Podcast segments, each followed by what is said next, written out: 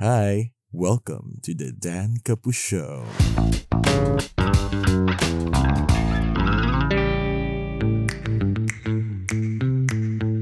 Hi, welcome to my first ever podcast. Um,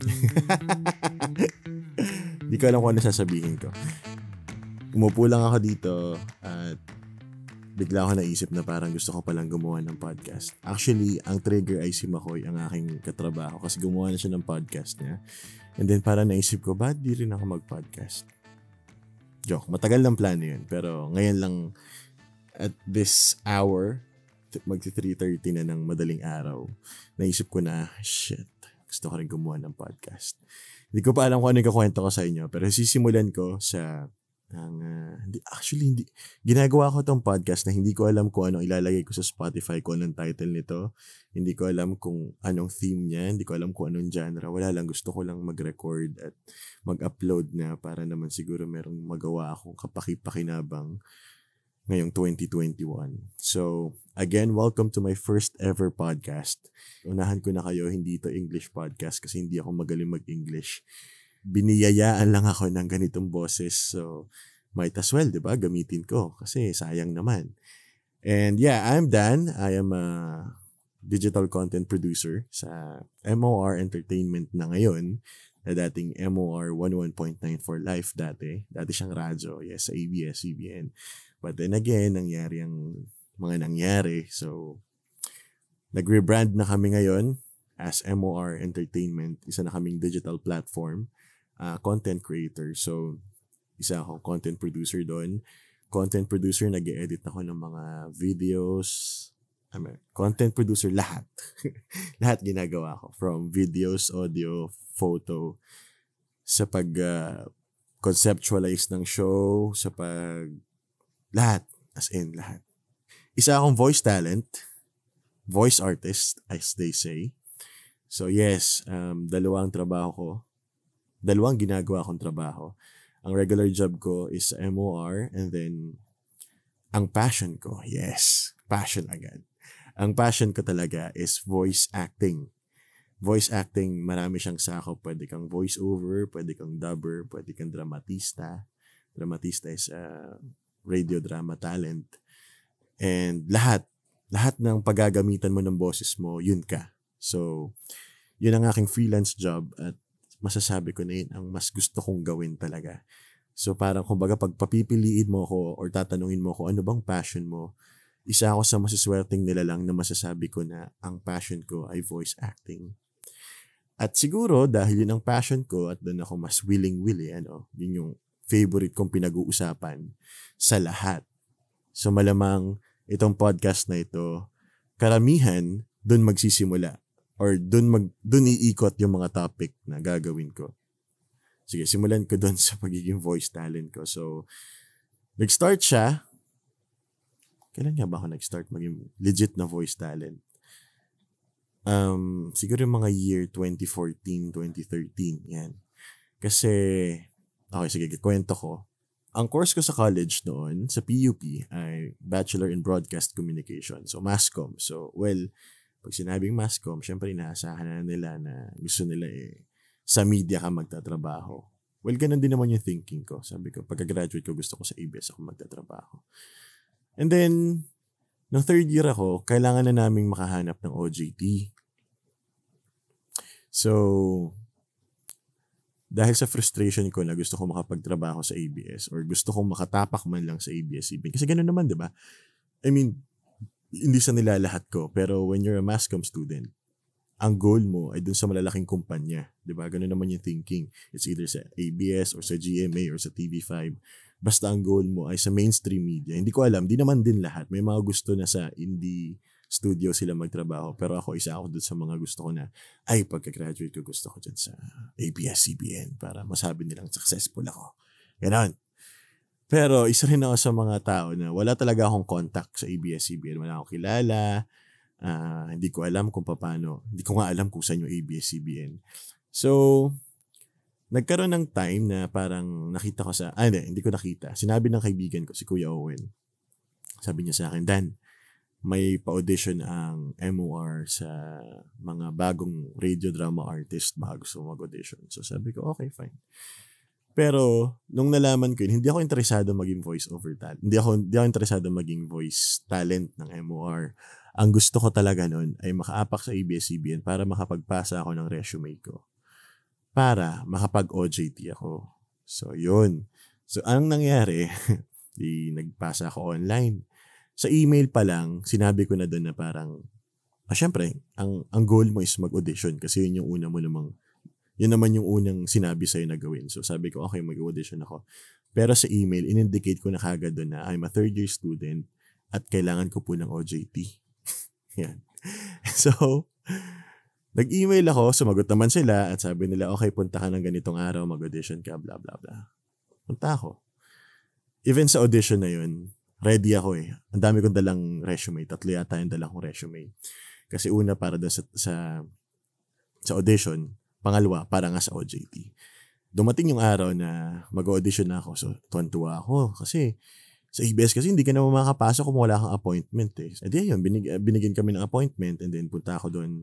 Nakapasok ako sa booth ng MOR. So nung nandun ako, konti lang kami kasi parang hindi hindi in-announce yung audition ng parang mass audition. Parang ano lang, refer-refer. So parang ilan lang kami doon. Wala pa kaming sampo. Hindi, siguro may sampu naman. Siguro mga 15. Tapos, edi, ayun na nga, di audition. First level ng audition, pinagbasa kami ng script doon sa DCMM, sa DZMM ano yun eh, recording studio. So, basa ng script, ganyan, banter, may, may kasabayan agad. Tapos siguro from 15, nakat kami ng mga 8 or 7, ganyan. Or 10, hindi ko alam. So nakat na kami. So yun yung first batch daw, pinabasa kami ng script. So pag akit namin dun sa iPost, sa second floor ng ABS-CBN, napansin ko ilan na lang kami. Basta from doon sa unang audition, mga tatlo nga or lima yung natanggal.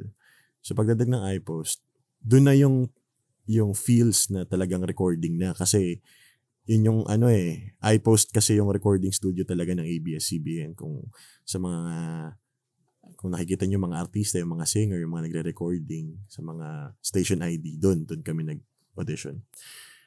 So pagdating doon, ah, hindi, before that, bago kami umakyat doon, sabi ko doon sa producer, kay Dana May. Hi, Dana May. Sabi ko, ma'am, saan po dito yung HR? Kailangan ko po kasi mag-OJT or baka may opening po sa MO or mag-OJT baka po pwede ako mag-apply. Tapos sabi niya sa akin. Siyempre, sobrang bait ko noon kasi kasi syempre, naghahanap ako ng ano yung OJT. so, ganun yung thinking. Kahit nandun ako, nandun na ako sa audition at nakapasa na ako sa first level, ang priority ko ay makapunta ng HR at makapagpasa para sa OJT ko. So, sabi sa akin ni Dana May, Dana si Dana na lang siya kasi naging tropa kami. Sabi niya sa akin, ay sorry be, hindi dito yung ano HR. Sabi niya ganun malayo dito kasi nasa main building kami. Sabi ko, ah, okay po. Tapos sabi niya, sabi niya, nandun sa ano, sa ELJ. So sabi ko, ah, okay. So dun pala sa pupuntahan namin sa second level. So wala akong kasama. So, hindi ko alam kung saan yung HR. Tsaka may mga turnstile kasi sa ABS-CBN. So hindi ka basta-basta makakapasok kung saan-saan dun kung walang access yung ID mo. So ang ginawa ko, kinuntsaba ko yung OJT ng DCMM that time. Sabi ko, sir, baka naman pwedeng samahan mo ako sa HR. Kasi syempre, thinking ko, OJT yan, ano yan, directly nagre-report pa yan sa HR. So, masasamahan niya kung saan man yung HR na yun. Sabi niya, oh, sige, sige, sabi niya, samahan kita. Sa ano, bago daw, bago daw kami mag start ng second edition. So, tuwan-tuwa ako. Sabi ko sa kanya, sige sir, ako na bahala sa lunch mo. Nilibre ko siya ng spaghetti sa caf. Ang pangalan niya ay si Gerald. Naging friends kami sa IG. Sa Facebook, di ko sure. Basta, yun. I'm friends din yata kami sa Facebook. So, si Gerald. So, maraming salamat sa iyo, Gerald. Shout out sa iyo. Thank you dahil ikaw ang naging tulay sa career ko ngayon. So, edi na. So, bago mag-start yung second edition, literal talaga, nagpasama talaga ako papunta dun sa HR. So, nagpasama talaga ako papunta dun sa HR. Edi, nagpasa ako. Tapos yung HR, syempre, wala kamalay-malay. Sino to? Ba't nakapasok to dito? As, dun kasi dati, may hallway papunta sa HR. Tapos makikita mo yung mga aplikante or hindi ko alam kung aplikante yung mga yun or mga OJT rin. Nakapila sila doon. Tapos ay nako, ang pag-OJT sa E ABS-CBN sobrang habang series of pila ng pila ng pila. Anyway, naipasa ko. HR, direct, direkta doon sa HR talaga, sa table ng HR. Sabi ko, ma'am, mag-apply ah, uh, po for OJT. So, edi na, di nakapasa na. So, mat- masaya na ako kasi nagawa ko na yung goal ko. Yun naman goal ko, makapagpasa ng resume. And then, pag, uh, pagbalik ko dun sa audition na, second audition na nga namin, di pinag-script, pinag-banter kami, ganyan. So, meron na kaming kabanter noon ng mga dramatista talaga. Oo, parang may mga gano'n na yung talagang kasi may naunang batch sa amin eh. So siguro mga dalawang batch na ng dramatista sa MOR that time, sa Dira MOR. And then tsaka sila nagpa-audition. So syempre magagaling na yung mga yun. Si, Natanda ko si Jem yata. Si Jem, si, wala si Kenneth. Si Jem, si Kuya Owen, si Eme. Yun, basta sila. So, dibanter kami sa kanila. So ako parang, syempre naman, bagong bago-baguhan ako, though may background naman ako paano talaga siya gawin at paano umacting syempre kinakabahan ako. So, ako that time, sabi ko, okay lang na hindi na ako makaano. Hindi na ako matanggap sa audition. Kasi nagawa ko ng goal ko na makapagpasa sa HR. So, di tapos na, second edition, ganyan. So, tinawag na kami ulit ni Dana, may yung producer. Sabi niya sa amin, okay, so ito yung mga nakapasa. Sabi niya ganyan. Ah, oh, sabi ko. Oh. So, well, hindi talaga ako umaasa, honestly. Kasi sabi ko, wala to, sabi ko ganyan. Hindi, hindi ako matatanggap dito. Ang gagaling ng mga kasabay ko. Kasi yung mga kasabay ko, si Jag, si Jag na dati ng dubber sa ABS-CBN, si Jamie, si DJ Jamie ng home radio, si Z na dubber din. Sino pa ba mga kasabay ko? Si Happy. Eh, si Happy. Yan. sabi na, nung sinabi sa akin na, okay, free ba kayo every Wednesday? Ganyan. Uh, ang recording natin 12, 12 noon hanggang 7 p.m. yata. Parang ganyan. So, sabi ko, okay lang. Sabi ko nga sa isip ko, kung makapasa ka, okay lang. Kasi wala naman akong pasok nun. Kasi that time, third year pa nga lang ako. Eh, yung schedule namin dati, ano, hindi naman, ano, everyday. Sabi ko, bakante yung Wednesday ko. Sabi ko, okay lang. Sabi ko, ganun. Okay lang sa akin. Sabi ko, tapos biglang, okay, ito yung nakapasa. At nakapasa ako, mga beshiwap. so, nung nakapasa ako, para akong ano nun, nanalo sa Miss Universe. yung, yung reaction ko niya parang, ha? Ha? Sabi ah, okay. Sabi ko ganun. So, hindi, hindi nagsisink in sa utak ko na, ah, okay. Nakapagpasa, nagawa ko yung goal ko. Tapos, nagkaroon pa ako ng trabaho. So, that time, pag uwi ko ng bahay, may trabaho na ako, mga kapitbahay. so, ayun. Di, doon na nag-start. Doon na nag-start na every Wednesday, meron na kaming recording. Tapos, ang tagal kasi ng process nun sa HR ng pagiging OJT. So, habang nagre-recording kami, ay, haba, oh, habang nagtatrabaho na ako sa MOR bilang dramatista, hindi pa rin ako OJT. Ang tagal pa din. Mga siguro mga isang buwan pa. Tapos ano na ako noon, parang natatempt na ako magpasa sa ibang radio station kasi sobrang tagal na akong tawagan kung mag, makakapasa ba ako. And luckily, nakapasa tayo. Hindi mo nakapasa. Nakuha tayo doon. Pero hindi ako sa MOR pinag-OJT. Sa DZMM Teleradyo. Okay, kasi dalawa yung OJT namin. Isang for radio at isang for TV. So, una for radio. So, sa DZMM nila ako nilagay sa Teleradyo.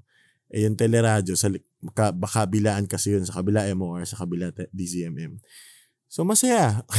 masaya naman ako noon that time. Pero, unti-unti, mas nag enjoy na ako mag recording sa Dear MOR, ganyan. Kesa, syempre hindi ko naman sa, pwedeng sabihin di ako nag-enjoy sa, ano, sa pag-OJT kasi obligasyon kong gawin yun. Pero, that time, doon na unti-unting nabuo yung parang uh, idea na parang, ah, okay, kaya ko pala maging voice actor talaga. Kaya ko palang gawin yung mga ganong-ganong bagay. So, fast forward, nakapag-OJT ako sa DZMM and then sa TV. Syempre, mas madali na nung sa TV kasi pinasa ko na lang din dun sa HR. So, sa ano ako naman sa TV, sa Mutya ng Masa kay Doris Bigornia. So, ayun. So, yung pagiging voice talent ko, doon talaga siya nagsimula. Doon siya pinanganak. So, nung nung kampante na ako sa pagiging radio drama artist, I mean, nakuha ko na yung ano, yung yung style, yung kung paano talaga siya gawin, yung hindi na ako kinakabahan. Doon na ako nag-start tumawid sa dubbing. Kasi guys, sobrang magkaibang bagay yung umaarte ka para sa radyo tsaka umaarte ka sa TV for dubbing.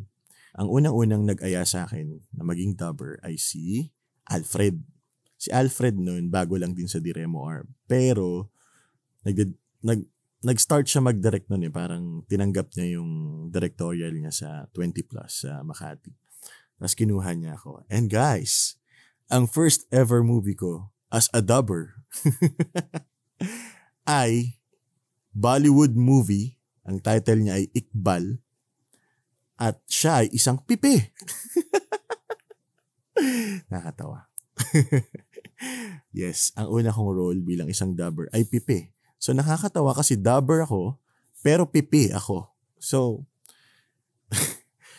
syempre, pabor sa akin yun kasi unang dubbing project ko, kasi pag kasi unang project mo, kahit nga hindi ko una yung mga nakailan na ako, nabubulol ako, natetense ako and all.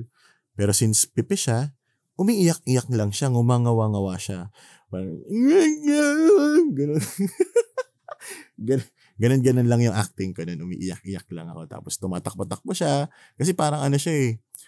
Marathon. Nagmamarathon siya. Bata siya. Tapos parang nagmamarathon. Tapos pipi siya. Tapos yun yung ganun yung. Basta hindi ko na matandaan kung ano. Basta yun. Si, si Iqbal pangalan niya. So, edi, takbo-takbo ganyan. Yung mga eksenang, madu- yung mga emote-emote na eksena, iyak-iyak ako as a pipe. Pipe. Pipe. Ayun. So, from there, eh, nakilala na tayo ng mga iba't ibang director kasi refer-refer, ganyan. Ay, si Dan po, try nyo. So, ayun. So, doon na, doon na talaga nag-boom na parang, ah, okay.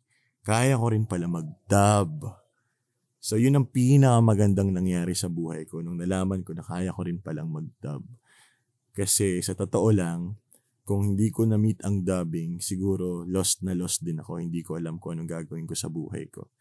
So sobrang saya ko that time na parang, oh shit, maraming salamat Lord kasi pinaram, pinakita mo sa akin kung ano yung feeling ng nahanap mo yung gusto mong gawin. So sobrang thankful talaga ako dun. So hanggang ngayon, officially nag-start ako mag-dub 2016 eh. So 16, 17, 18, 19, 20, 21.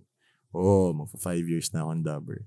Pero 5 years, sobrang walang binatbat yun dun sa mga batikang dubber.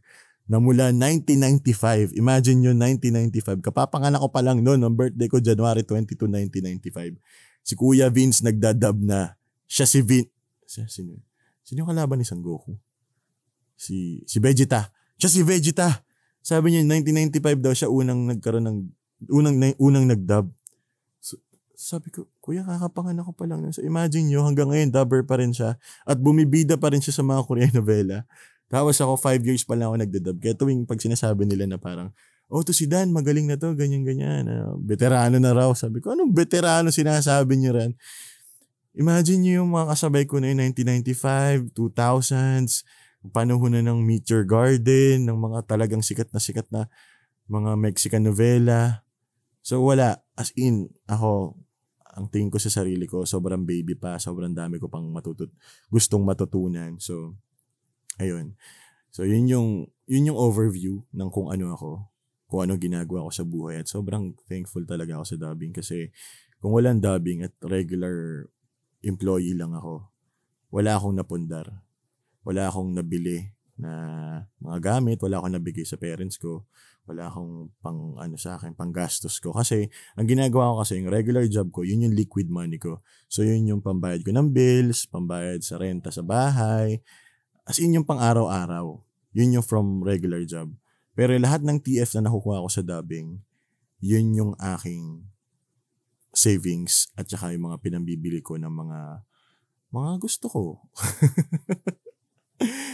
Pero sobrang ano yun. Kung iisipin nyo na parang, ay, ang laki siguro ng kita nito sa dubbing. Hindi, hindi ganun. Walang ganun. Maliit lang. As in, compared sa ibang kinikita ng iba sa mga racket nila. Maliit lang. Pero ang labanan kasi sa dubbing ay yung sipag mo at saka yung tiyaga mo at saka yung talagang determinasyon mo mag-dub.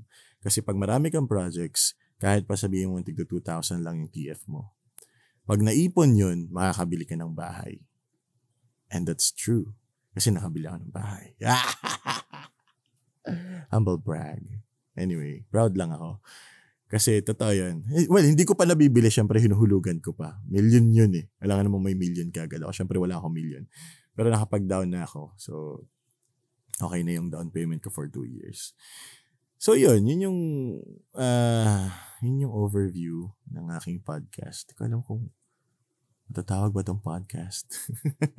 Basta ganun. So, um, as we go on sa ating podcast. Well, another one, kaya, kaya ka talaga pinush to. Ngayong alas, tre- ah, mag alas 4 ng madaling araw. Kasi lately, ang dami kong trabaho regarding podcast. Ang dami kong so, sa office, sa regular work ko, gumagawa kami ng podcast. Nagpo-produce kami ng podcast. Yung racket ko na isa, eh, naglilinis ako ng podcast. So sabi ko, bakit di ako mag-podcast? Kaya ko naman mag-podcast. Alam ko, kung gumagawa ng podcast ng iba, ba't di ako magpa-podcast? gigil na gigil si sir. Pero totoo yun. So sabi ko, ah, hindi, kaya ko din yan. So, and voila. Welcome to my first podcast. Yan. Wala lang, saya. Nakayanan ko magsalita ng dire-diretso. Sabi ko 10 minutes lang. Feeling ko lang pas ako ng 10 minutes. So, anyway, sana, hindi ko alam kung ma-inspire kayo sa kwento ko. Pero yun nga, um, sana naging masaya naman kayo sa kwento ko at nagkaroon kayo ng idea about me and about sa ginagawa ko ngayon. Kung may tanong pa kayo, sabihin nyo lang sa akin. Baka pwedeng yun yung i-episode to natin. So, for today, that's all. Maraming maraming salamat kung hanggang ngayon nakikinig ka pa rin sa akin. Yes, ikaw. Thank you so much. Alam mo, dahil dyan, mahal na yata kita. that's all. And, uh, bye-bye. I love you.